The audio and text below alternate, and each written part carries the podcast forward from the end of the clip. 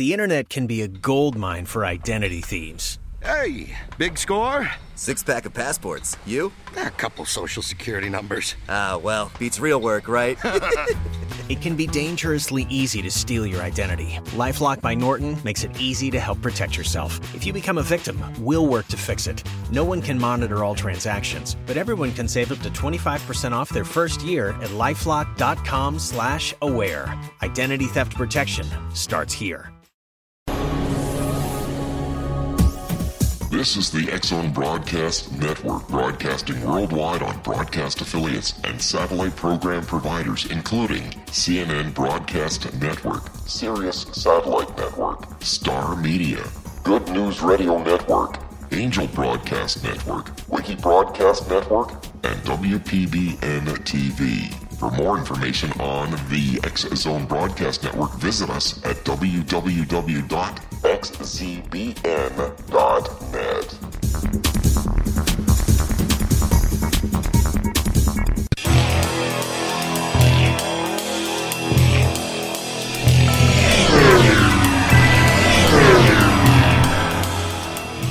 This is A Different Perspective with Kevin Randle. A retired U.S. Lieutenant Colonel, Kevin Randle has been studying UFOs for nearly 50 years. Kevin has investigated some of the most famous UFO cases in the world and has been consulted for dozens of documentaries about UFOs. Considered one of the leading experts into the Roswell UFO crash of 1947, Kevin has written more than 25 books about UFOs, including the recently published Roswell in the 21st Century. Now, here's the host of A Different Perspective, Kevin Randle.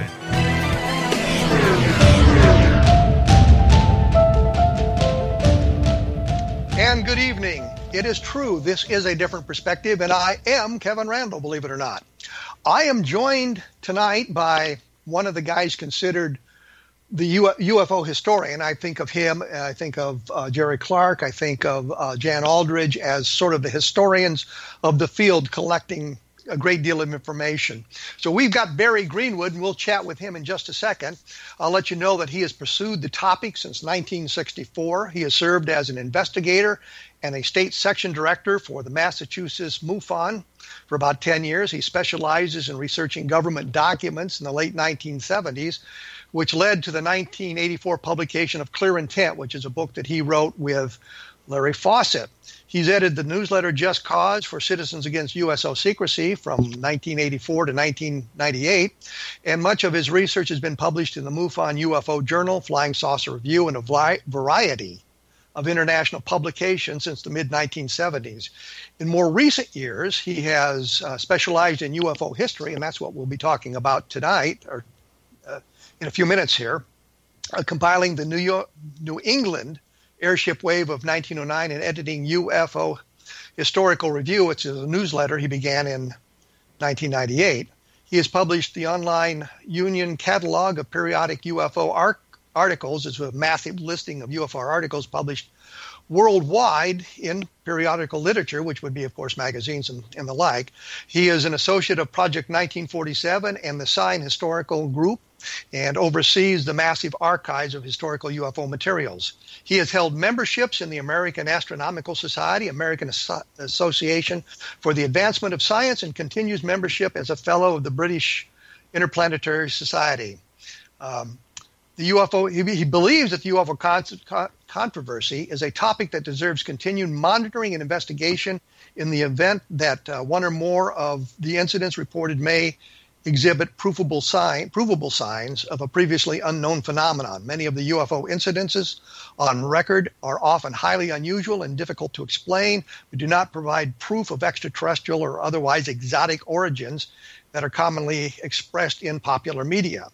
It is urgent that the immediate, immediate attention be given to both preserving the existing records and duplicating those records into other forms for future dissemination and study in the event that important elements of the information may contribute to a solution or solutions to the more mysterious incidents. That is my long winded introduction to Barry Greenwood, and I will say now, welcome, Barry Greenwood. Yes, I'm here. That sounds like where I'm coming from. Is there something you'd like to add? Some uh, additional books or articles you'd like to uh, talk about? No, or, I don't think so. They're all out there somewhere. They can be found eventually. And uh, your website is www.greenwoodufoarchive.com. And yeah, it's it's basically a, an in, inventory of uh, UFO materials that uh, I, I, usually keep around here. The ones I don't have, I'm trying to track down. So uh, it, it's a resource. I, I try to uh, consider it like a library where I, I, can be asked about something and locate it quickly and, and get it out there. And I guess you're involved uh, with uh, www.project1947.com. Yeah, since about oh 1995 or so when it first started. So a lot of the material that you found we can find online if we have additional questions about what we discussed tonight. Yes, uh, the inventories catalog what I, I've collected here. Now, I it, a lot of it I can't post because of copyright law. You have to be careful of that. But uh, if, if, I receive simple requests uh, for information, I, I can uh, usually comply with them. And uh, and if it's something I don't have, I may know someone else that has it, or eventually track it down through other sources. So I, I want the information on the subject to be accessible. Well, and, and I mean that's a the worthy goal. I used to to like to brag that I had a complete set of the Project Blue Book files on microfilm that I'd collected over the years, and realized that Fold 3 has pretty well uh, mitigated that uh, exclusivity that I they, they, they, have to a point because uh, uh, sometimes it's hard to use as an interface. Uh, you put information in uh, requesting certain case files and all. They don't turn up very easily. You have to dig very deeply sometimes into the site. It's great that they're up, they have uh, uh, very good resolution images of the files, and, and they can be reproduced very well for personal use. But let uh, me interrupt. Let me interrupt yeah. here because we're getting right up against the break, and we're going to have to take that break here in just a moment. For more information, take a look at www.kevinrandle.blogspot.com, and we will return right after this.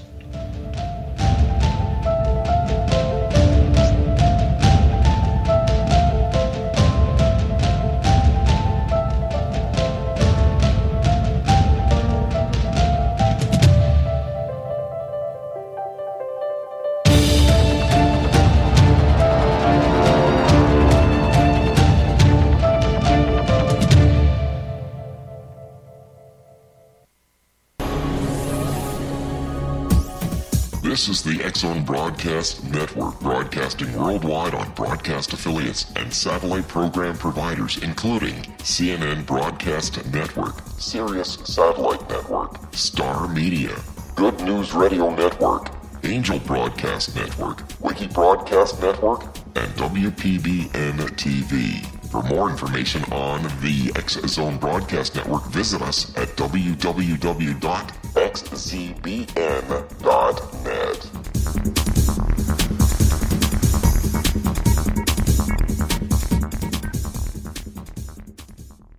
How would you like to be able to read other people's minds? Well, the next best thing is here. When you know how to read a person's name, you know how the person thinks, feels, and behaves.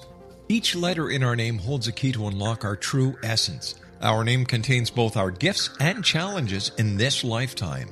Namology science discovers personality secrets hidden in the placement of the letters of our names, including the first and last impression people remember about us.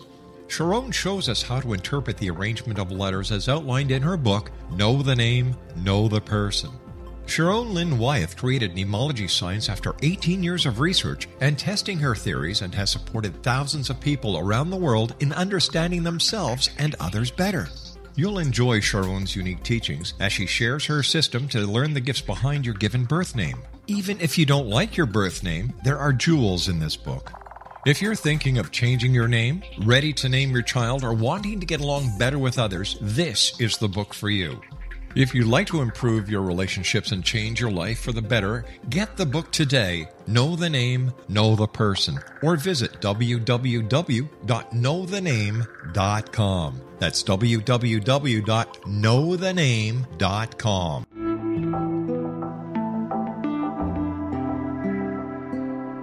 Take a step back in time and discover old Florida cuisine at Marsh Landing Restaurant in Fellsmere, Florida. Enjoy delicacies such as frog legs, gator tail, catfish, and swamp cabbage, or enjoy the more traditional cuisine such as hand cut Angus steaks, ribs, and seafood. Join us for breakfast with a southern flair featuring sweet potato pancakes, biscuits and gravy, and much more. Planning a party? Marsh Landing's private dining rooms can accommodate groups from 8 to 80 people. While you visit, enjoy the historic pictures, artifacts, and stories that line the walls. Marsh Landing is truly a unique experience. Marsh Landing Restaurant, 44 North Broadway in historic downtown Fellsmere, or visit marshlandingrestaurant.com. Marsh Landing, Old Florida cuisine at its best.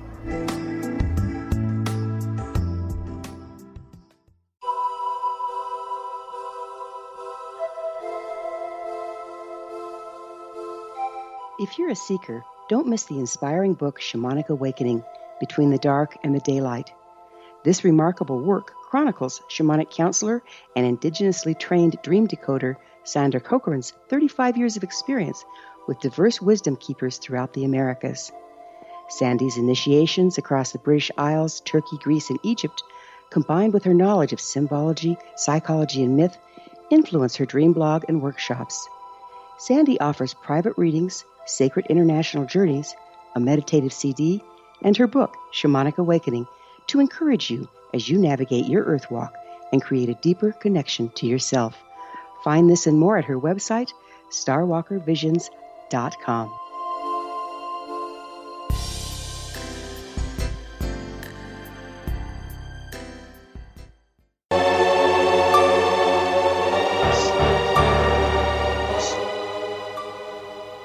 And as promised, I have returned with Barry Greenwood.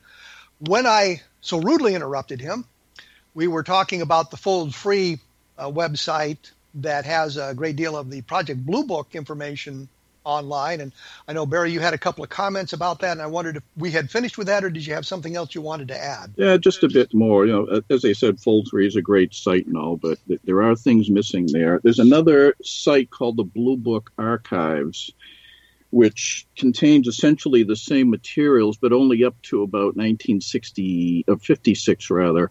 And uh, that's a little bit easier to use to find things, but like I said, it cuts off at 56. They couldn't complete the We're Going Family Style deal. Because I want a bite of your Big Mac. And I need some of your quarter pound. I'll try your filet of fish. There's a deal for every friend group at McDonald's. Order any two classics for just six bucks. Price of participation may vary. Single item at regular price cannot be combined with any other offer. Love getting prices that are lower than low on food that's fresher than fresh? Then shop at Kroger. We give you more ways to save on the fresh you love with tools like the Kroger app, where you can find personalized coupons on top of weekly sales, giving you prices that are lower than the everyday low. Kroger, fresh for everyone. It's the big $10 sale, so mix and match and get two, three, four, five, or even 10 for $10 with your card. So many great deals. Kroger, fresh for everyone. The project for, you know, lack of funds and and uh, it's there uh, for use with any older materials. But uh, Fold 3 you can use for later things. And you mentioned there are microfilms out there. If people want copies of any of these things, they can, uh, you know, get microfilm or download them. I, I, have a copy of the entire Blue Book holding uh, on my disk, so uh, it's all there, and, and I can pull it when I need it. I have, I have, I just have the microfilm, so that gets a little cumbersome trying to sort through those. The Blue Book Archives is a real easy uh, site to use. I, I, will agree with you. On Fold Three, you kind of have to hunt hunt around for stuff, so it's more complicated. But you yeah. usually get what you're looking for. Yeah, it, it's laid out. Uh, you can locate things by frame numbers and all, but of course you need to know what you're looking for first to, to make use of that. So, while the film's on there, it's it's broken up into categories, and that's what makes it difficult to use. There there are lists of sightings uh, for each month of each year that, that Blue Book covered, but uh, as I said, it doesn't include everything. There's some sightings that just aren't there at all, and you have to dig. Okay, I think we've disposed with that.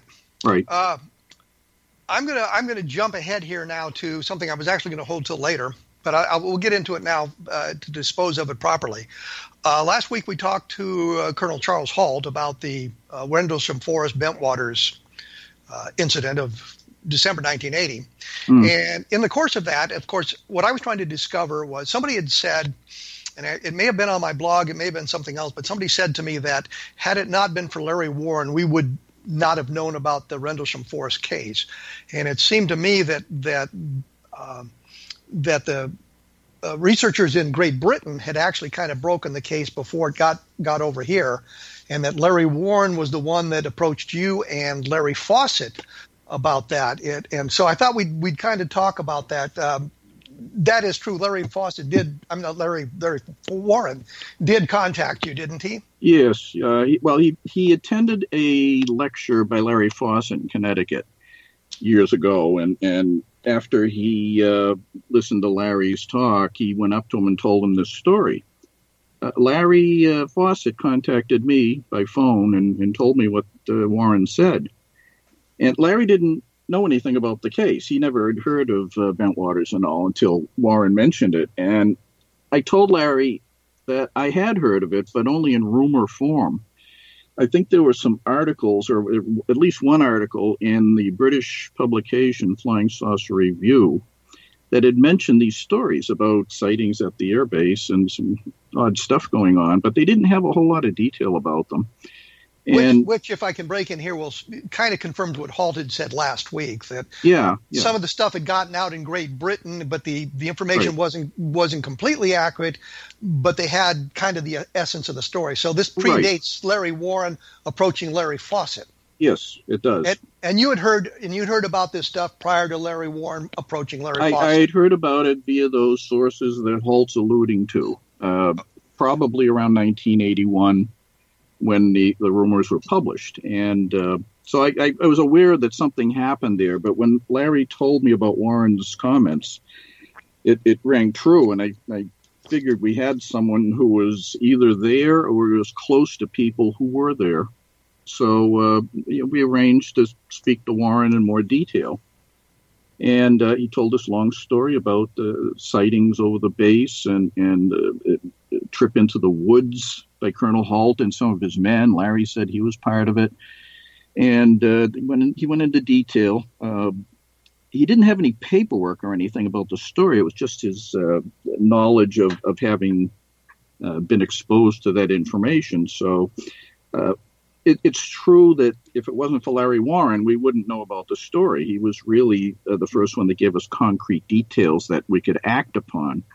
So what I did was I called a friend of mine, Bob Todd, who was a, uh, a well-renowned uh, Freedom of Information Act researcher on UFOs. He had been doing it since 1976, and we had thousands of pages released over the years with, uh, with the help of Bob and other people.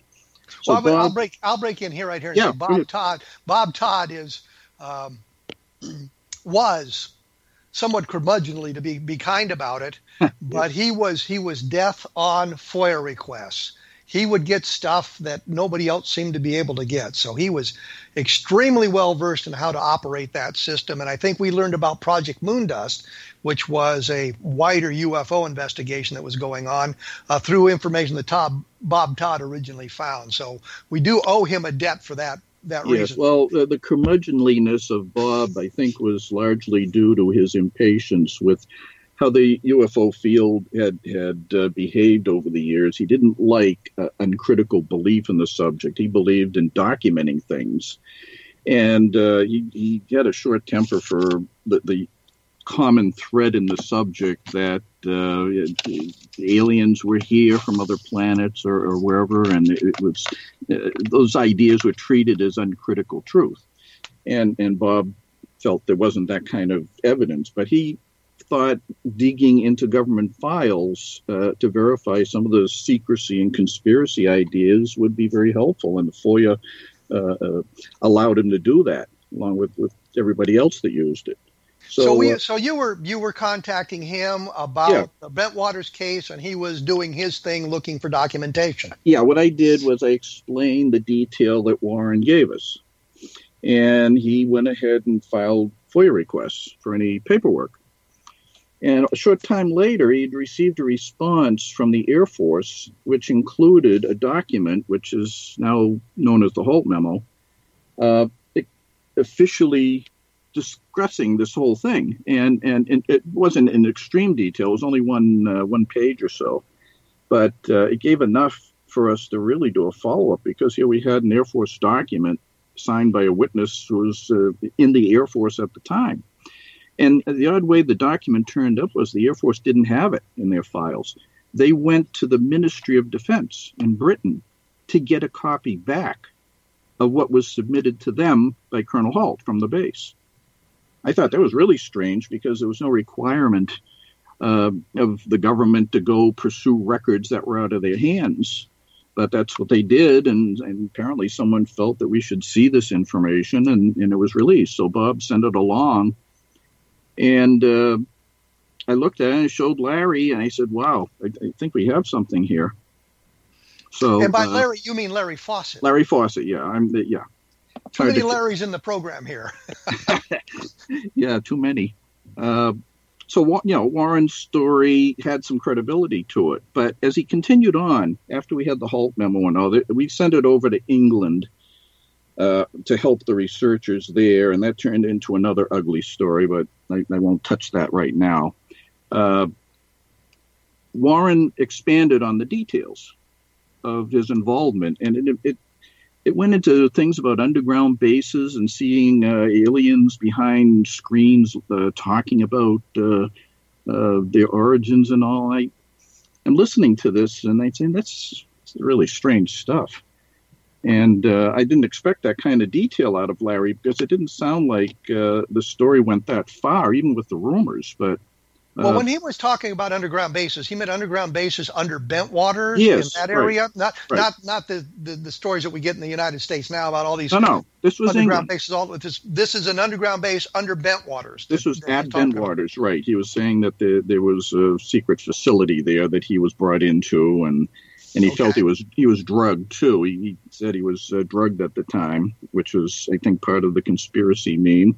Anyway, but. Um, he uh, he told us that story, and then uh, I'm trying to verify any of that from uh, folks in England and all, and I, I, wasn't hearing that. And a short time later, Larry had called me one night on the phone. I, I had worked a night shift, and I, I got home about 11:30 or so. So this is really late at night, and he gives me a buzz and says uh, he wanted to tell me something. He had to own up to a problem, and that was that uh, that part of the story where he said he was brought underground and saw this lurid detail about alien contact was uh, not his story. It was the story that uh, a friend of his uh, in the security police at the time, Adrian Bustinza, had told him. That was his experience, not Larry Warren's experience. So I said, uh oh. you know, we were investigating this case, and, and here the main witness uh, essentially falsified detail. And but I, he, but he did come clean. He came clean, yeah, and, and I, don't, I don't quite know why. I mean, I, I knew no better uh, whether that was true or not about him, but he uh, he came clean on it and said that wasn't so. Maybe he felt that we were doing a lot of checking and uh, we would go down uh, dead ends using that detail that he was giving us. His story was that Bustinza was not willing to tell the story, and Larry was adopting Bustinza's story in an effort to flush out Bustinza. In other words, if, if Larry gave the details of this out, Bustinza would feel like, well, it's, it's out in the open now, so I'll tell the story as it happened to me. Well, he didn't do that. He stayed quiet. So Larry was dangling in the wind with this fake story. Uh, as to being his story. So I said, that's a real problem, Larry. I said, it's going to have to be a lot of explaining to do. Uh, but, you know, it kind of blew up on him at the time. People found out about it. And then there was another incident uh, involving the Halt memo, which I mentioned earlier, that uh, we'd sent it over to England uh, with the hope to get people to talk, open up new channels of documentation. And uh, we discovered later that the, the British investigators had, had taken the document along with the story and had gone to the British News of the World newspaper. It was a very lurid tabloid and uh, gave them the front page coverage on it, and they were paid a large sum of money. Well, let's let's just uh, the, the, the newspaper, the tabloid in in uh, England was not quite at the level of the National Enquirer. It was a, It- a it- little bit better than that. Yeah, it was it was better than the Enquirer, but much less than the New York Times. it, it, Let's put it that wasn't, way. wasn't a really credible source, but it was more credible than than the National Enquirer. It, it was probably on the level of a lot of uh, gossip publications today. Okay. Uh, well, the other was their forte was the uh, gossip pu- Yeah, yeah, but you know they were looking for sensation, and, and the Bentwater story was certainly a sensation. And with that document uh, to to uh, back it up, uh, they thought it was great, so they put it on the front page. And uh, Okay, they got the investigators. We will we will come back to that in just just a few moments here. We've got to take another break. Uh, try to remember where we were, and it, and it and it resonates with something that Halt said last week as well. That we can tie that all all Right. together. Uh, as I say, you know, you can take a look for uh, more information about this sort of thing at www.greenwoodufoarchive.com. And I always put something up about the. Uh, stories uh, that we, we cover at www.kevinrandle.blogspot.com. So it and it sometimes provides you links to other information that'll help you understand exactly what we're talking about. And in the uh, uh, interest of self promotion, be sure to take a look at Roswell in the 21st Century, which will um, give you an idea of where we stand on Roswell. We will be back right after this, so please stick around.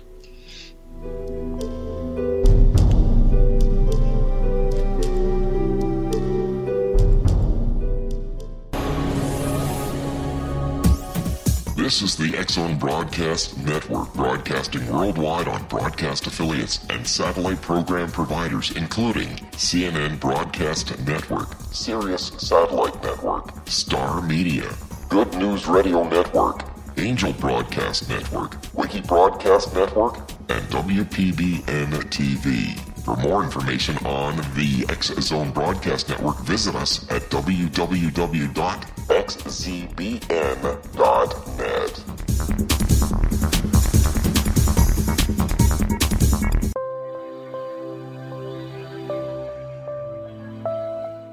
There's a legend shared by many indigenous cultures of a time when the nations were cast to the four corners of the world.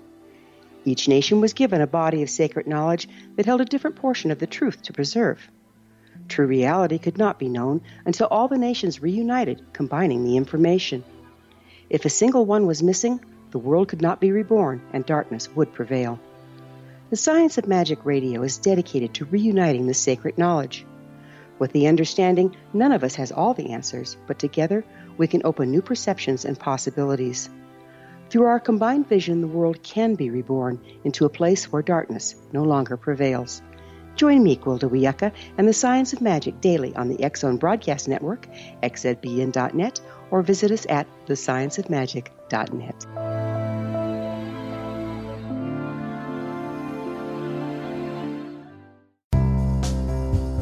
Gibbs A. Williams, PhD, is a practicing psychoanalyst, supervisor, researcher, and author in New York City.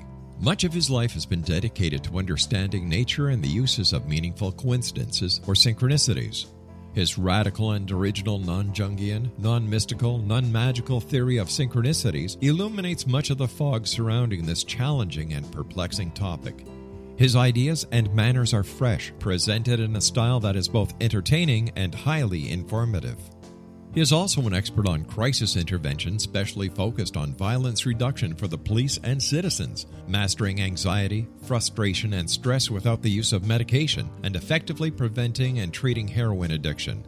Dr. Williams can be contacted at his email address at gwwilliamsny11 at aol.com or visit his website at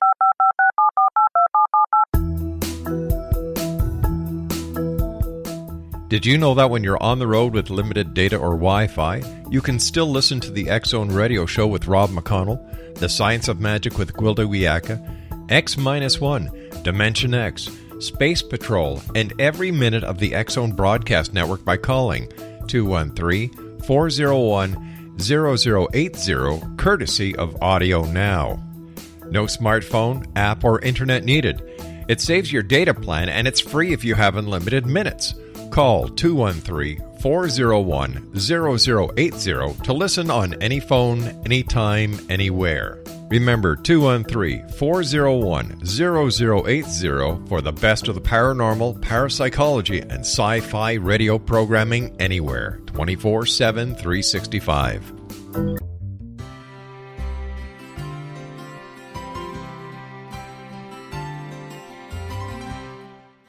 Healing must address four levels physical, emotional, mental, and spiritual for us to live joyful and productive lives. We tend to treat three of the four, leaving the spiritual languishing. If you're tired of the same dysfunctional patterns cropping up in your life, soul balancing is for you. Trixie Phelps, owner and founder of Soul Balancing, is a naturally gifted energy healer trained in numerous esoteric forms, including shamanism. Trixie has created a powerful modality that safely and effectively clears your energetic field. A soul balancing session can remove interference, heal trauma, and restore your hope. Contact Trixie for a life changing long distance session today. www.soulbalancing.world.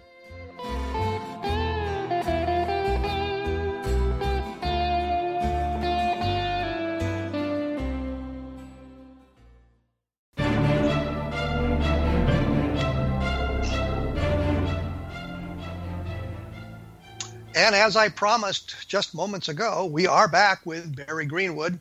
We were talking about Bentwaters, and we're getting a little bit deeper into this thing than uh, we we'd actually planned on doing. Uh, one of the things I was going to say that that you brought up that the uh, Halt memo had gotten back to England and uh, got in the hands of the newspaper. And what Halt said last week that I found kind of funny was he got a call that there were some reporters at the front gate, and he said, "Hold them up there," and he went and pulled his uh, his information packet from the PAO so that when they went to the PAO for pictures and things like that, they couldn't find anything on Halt and had to take the next higher level guy to put his picture in the newspaper, which I guess didn't win him many friends, but uh, I thought it was kind of a clever move on his part. So we have the Halt memo back in the hands of, or in the hands of uh, British UFO researchers. It's published in the newspaper, and it's caused some additional trouble because of that. Right. Uh, being in a tabloid newspaper, that was the last thing I really wanted to have happen because I thought the story, uh, you know, in spite of the problems with Larry Warren telling a different tale than he should have, uh, I felt the, the entire story had some credibility to it and needed to be followed upon.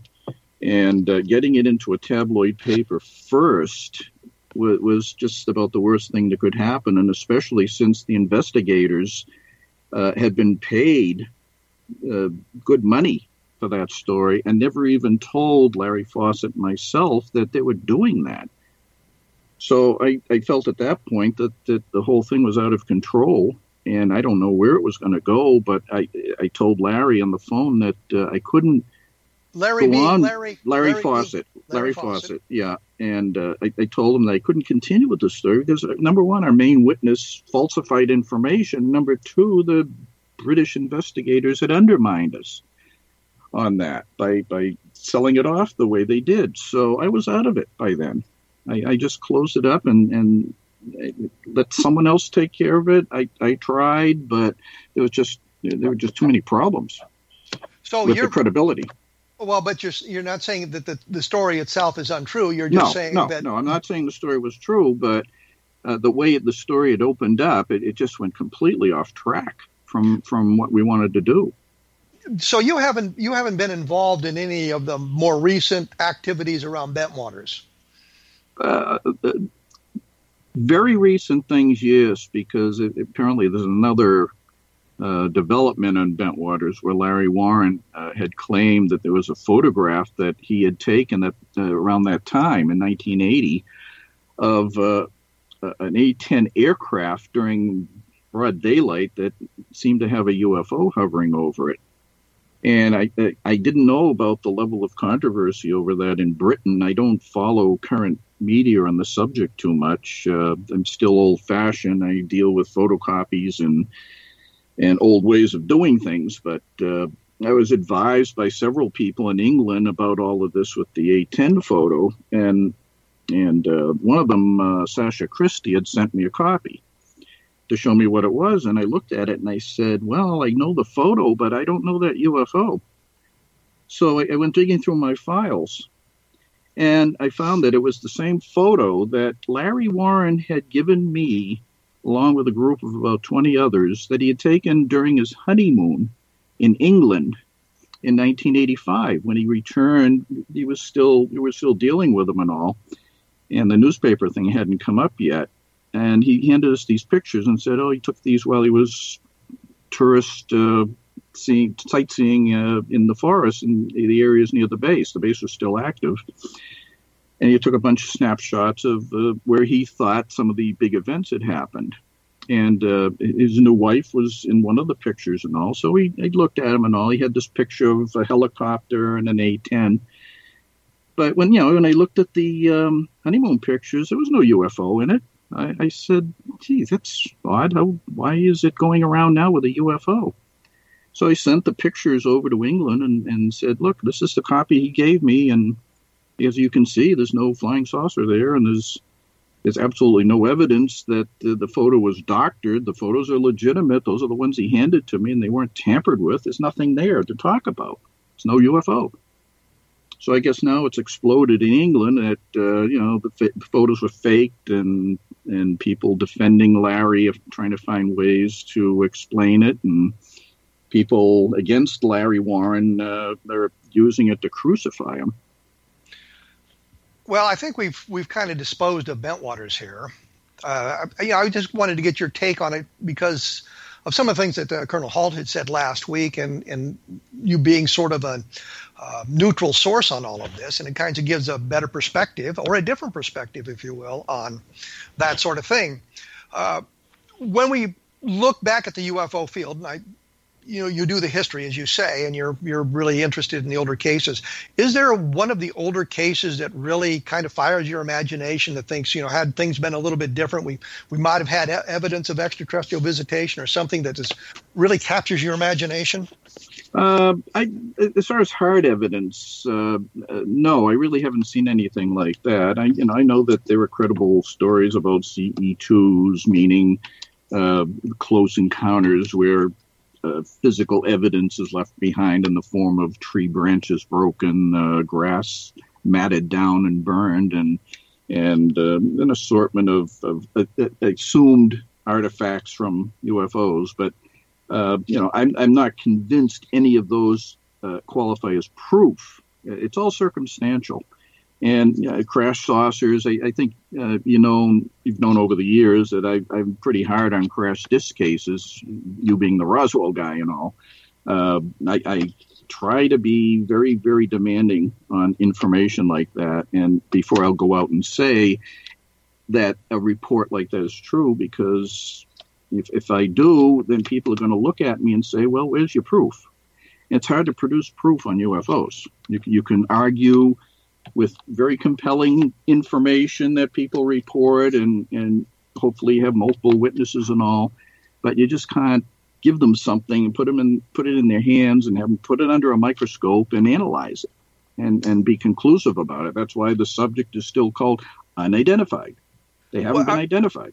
But are there cases that excite you? Uh, I I've always liked the Levelland, Texas story uh, multiple me, witnesses. Let me break in here and say, yeah, because I've I've uh, a fan of that case as well, and and we'll let you explain what's going on there. But I would like to just say yes, that's a very very good case. Right.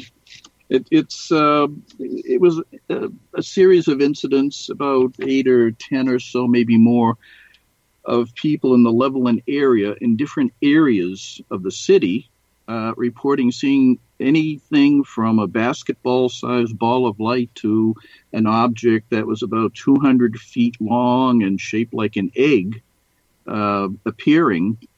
And in, in many cases, the object's appearance was followed by people's vehicles, cars or trucks they were in, uh, stalling and, and, and losing their power.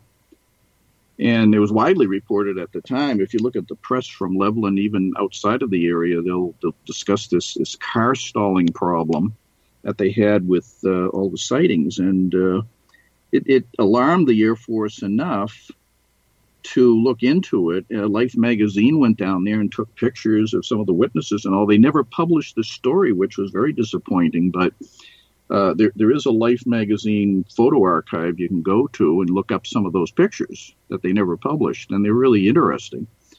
Uh, but the Air Force ultimately had concluded that it was uh, this was a rare natural phenomenon that had appeared in the city, and it was uh, it was generated due to uh, storms in the area at the time. They called it ball lightning. Now, ball lightning to this day is, is still debatable, but I think many many scientists accept it as as true. It's just that you can't capture something like that easily and and, and do analysis on it. it the, the, nature of the the uh, reports on it are just they come and go and uh, the thing that's very credible about them is that there's a lot of consistency with the way people report them. So the Air Force invoked that as an explanation for Levelland, but I had never heard of ball lightning being 200 feet long or wide I, or tall. I, I, would say ball lightning, when it when it is uh, observed, is very short-lived. It's very small. And mm-hmm. sometimes kind of explodes. I mean, disappears with a pop and that kind of thing. In, yeah. 19, in 1957, uh, the scientific community thought of ball lightning kind of in the same terms as UFOs, and I thought it was sort of silly that the Air Force is explaining one unidentified phenomenon with another unidentified. Right. I, I thought that was very strange. Uh, the Air Force uh, had concluded in 1969 that there was nothing to investigate, and they felt the the uh, the so-called Condon Committee, which was their attempt to put the subject to bed, had concluded there was nothing scientific to be learned from the phenomenon. Yet they're talking about ball lightning, which to me is something that science has taken great interest in and had concluded that there was a lot to learn from something like that. There are many scientific papers about it that can be consulted.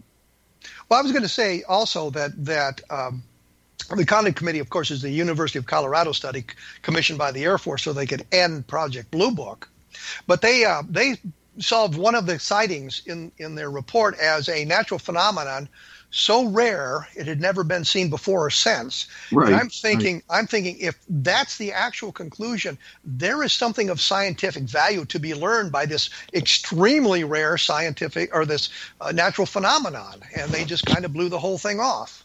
Yes, uh, uh, the the problem was the, elusiveness of the ball lightning reports. Uh, reports had continued for years later. I, I had received news clippings about incidents in Massachusetts, where I live, uh, describing uh, uh, people seeing these odd balls of light that suddenly appeared. There was one report in Quincy, Mass, where a person had pulled into a driveway and they looked and saw this funny ball of light off to the side of the car after they had parked it.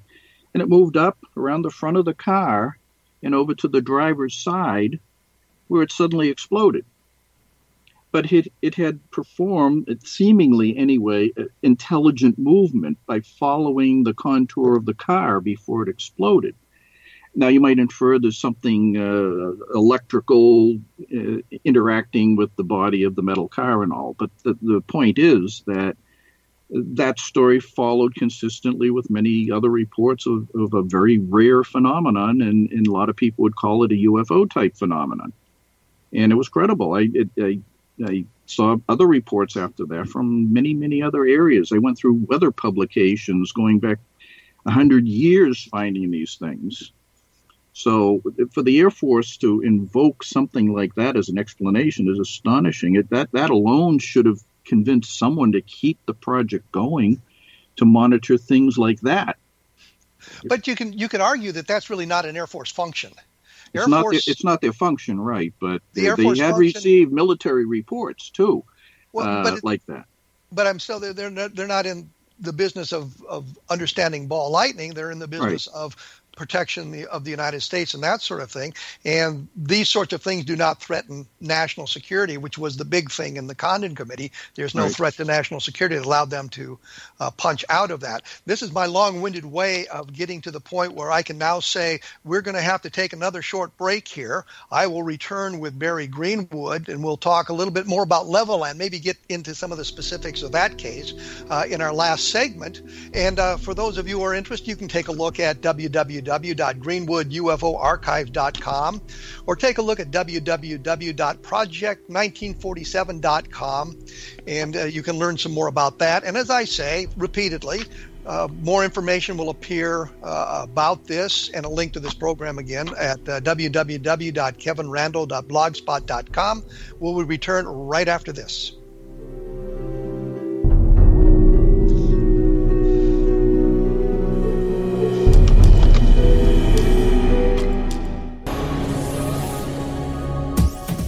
This is the Zone Broadcast Network, broadcasting worldwide on broadcast affiliates and satellite program providers, including CNN Broadcast Network, Sirius Satellite Network, Star Media, Good News Radio Network, Angel Broadcast Network, Wiki Broadcast Network, and WPBN TV. For more information on the X Zone Broadcast Network, visit us at www.xzbn.net.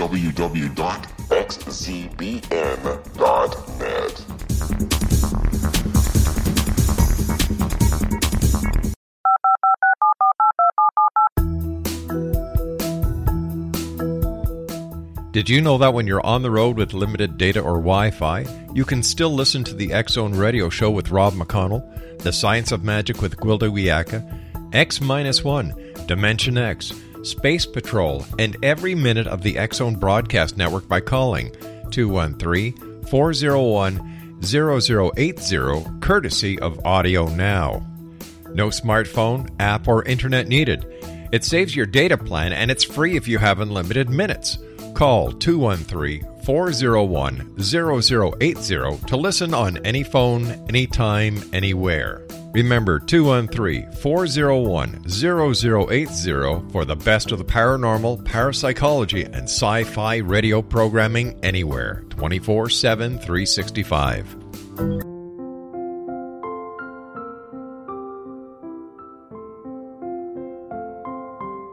I am Dr. Carl O. Helvie, founder president of a new cancer foundation focusing on evidence based physical, mental, and spiritual interventions, including natural cancer cures, prayer, meditation, affirmations, nutrition, and other related holistic cancer prevention and cure modalities.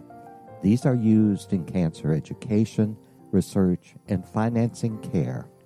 I ask for your help to continue this important work by donating at www.holisticcancerfoundation.com.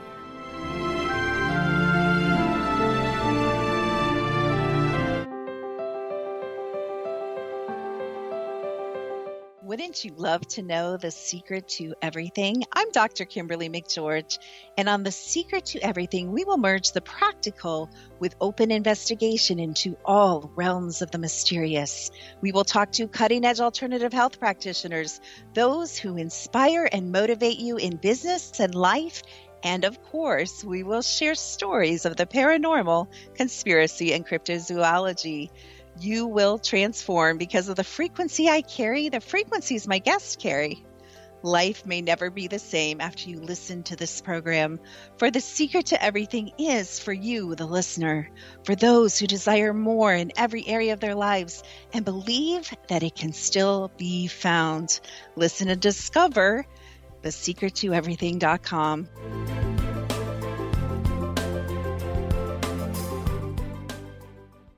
Little children aren't the only ones afraid of the dark. Millions of soldiers return from war zones with PTSD, anger, frustration, fear, and loneliness, much of which surfaces during the darkness of the night. You have the chance to change the lives of these American heroes. Songs and Stories for Soldiers.us provides free MP3 players for these men and women. With a list of 3 million songs in 16 different styles, 100,000 audiobooks, and 30,000 old time radio programs, every veteran can find something to soothe and comfort them at no cost. All our players contain an 8 hour audio program designed to help veterans fall asleep. With 1,500 plus vets now participating, it's our goal to deliver 10,000 audio players this year. Go to our website at songsandstoriesforsoldiers.us. Help us help a veteran make it through the night.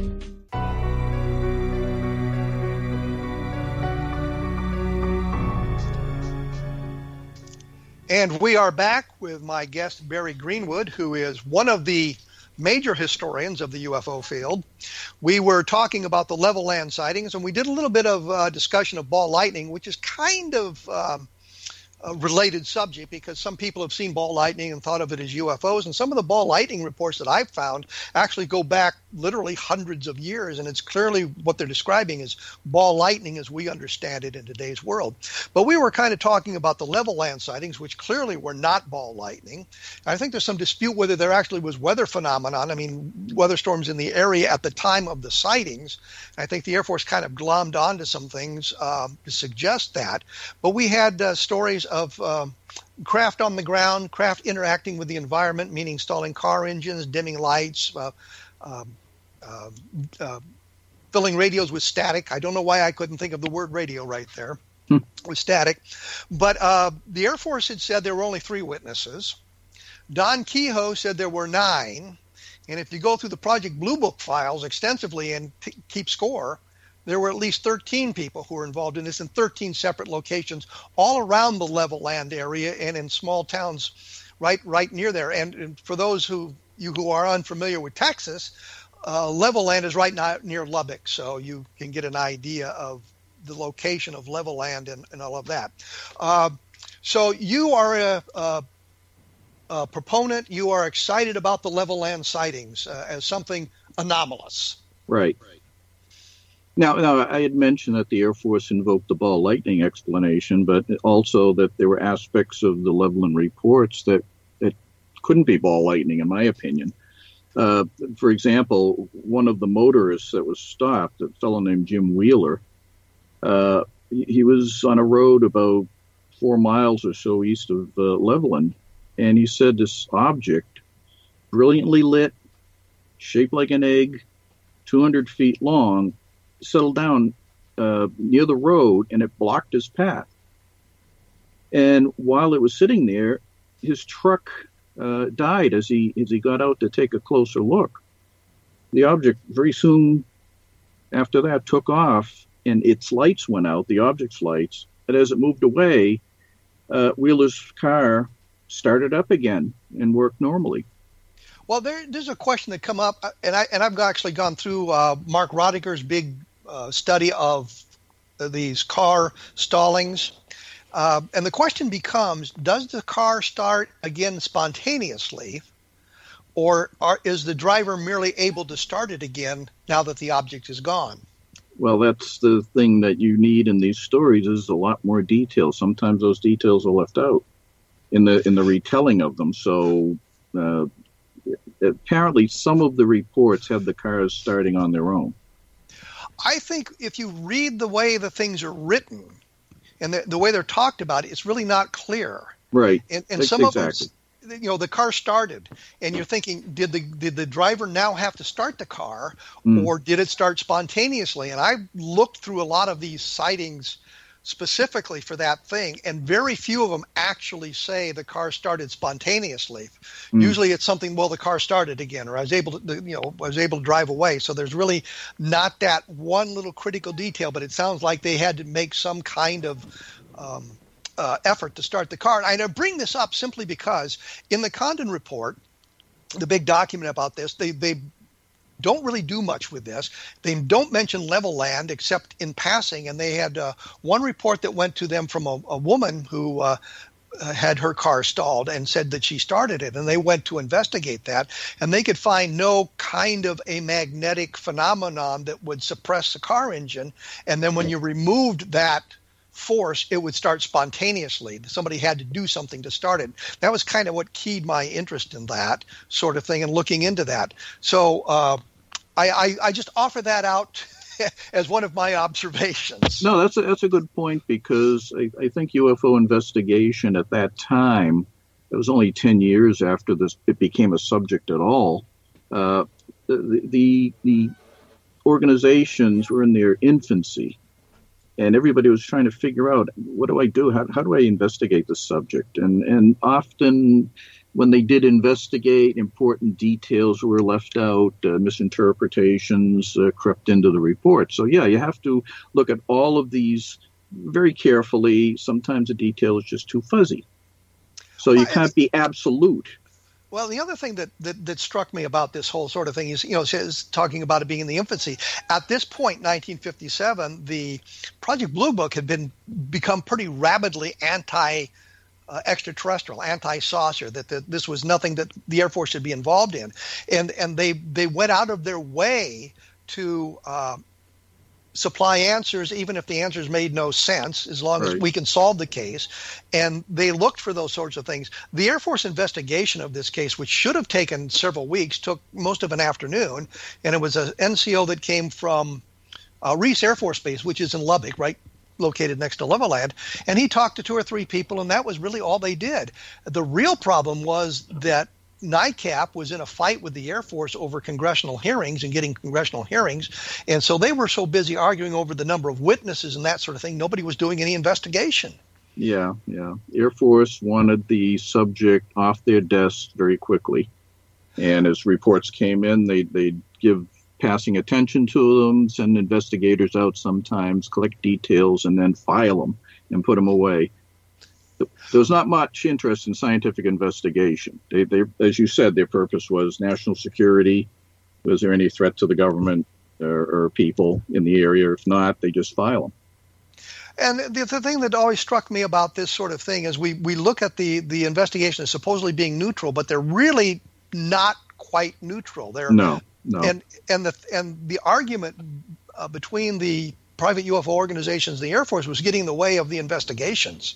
They were too busy arguing over trivial details like, well, there were only three witnesses. No, there were there were nine witnesses to really look at the thing and understand what was going on. And Levelland kind of brings all of that together. You've got multiple witnesses, as you mentioned, in multiple locations reporting the thing to the law enforcement in the area independently of one another. It's the next day you get a couple of additional reports after they realize they've seen something unusual.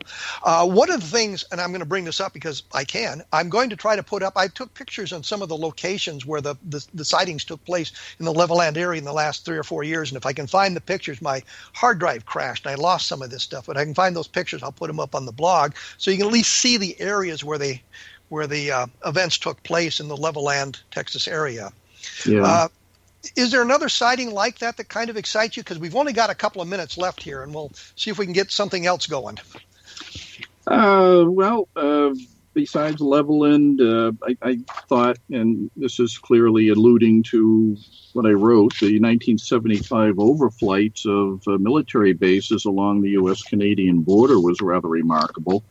I wouldn't say the individual reports were on the on a par with what happened at a place like Levelland, but you had a collective uh, invasion of by something along these bases during a very short period of time, and it always baffled me what was going on then. Uh, even if you didn't consider these things flying over the bases were UFOs, what was going on? What was all this activity suddenly, where it was felt necessary to intrude?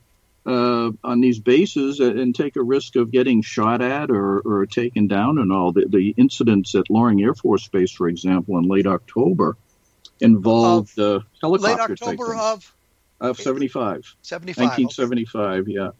And uh, there were there were flyovers of uh, nuclear bomb igloos on the base. They were very alarmed by this. Um, and uh, the, the, objects never did anything, but uh, I remember one of the commanders uh, at, at Loring had said that they had the thought of putting searchlights on these objects to get a better look, but they thought against it because they feared of blinding whoever was flying these things, and they'd nosedive into the bomb igloos and cause problems. Were they ever uh, able to identify who the intruders were?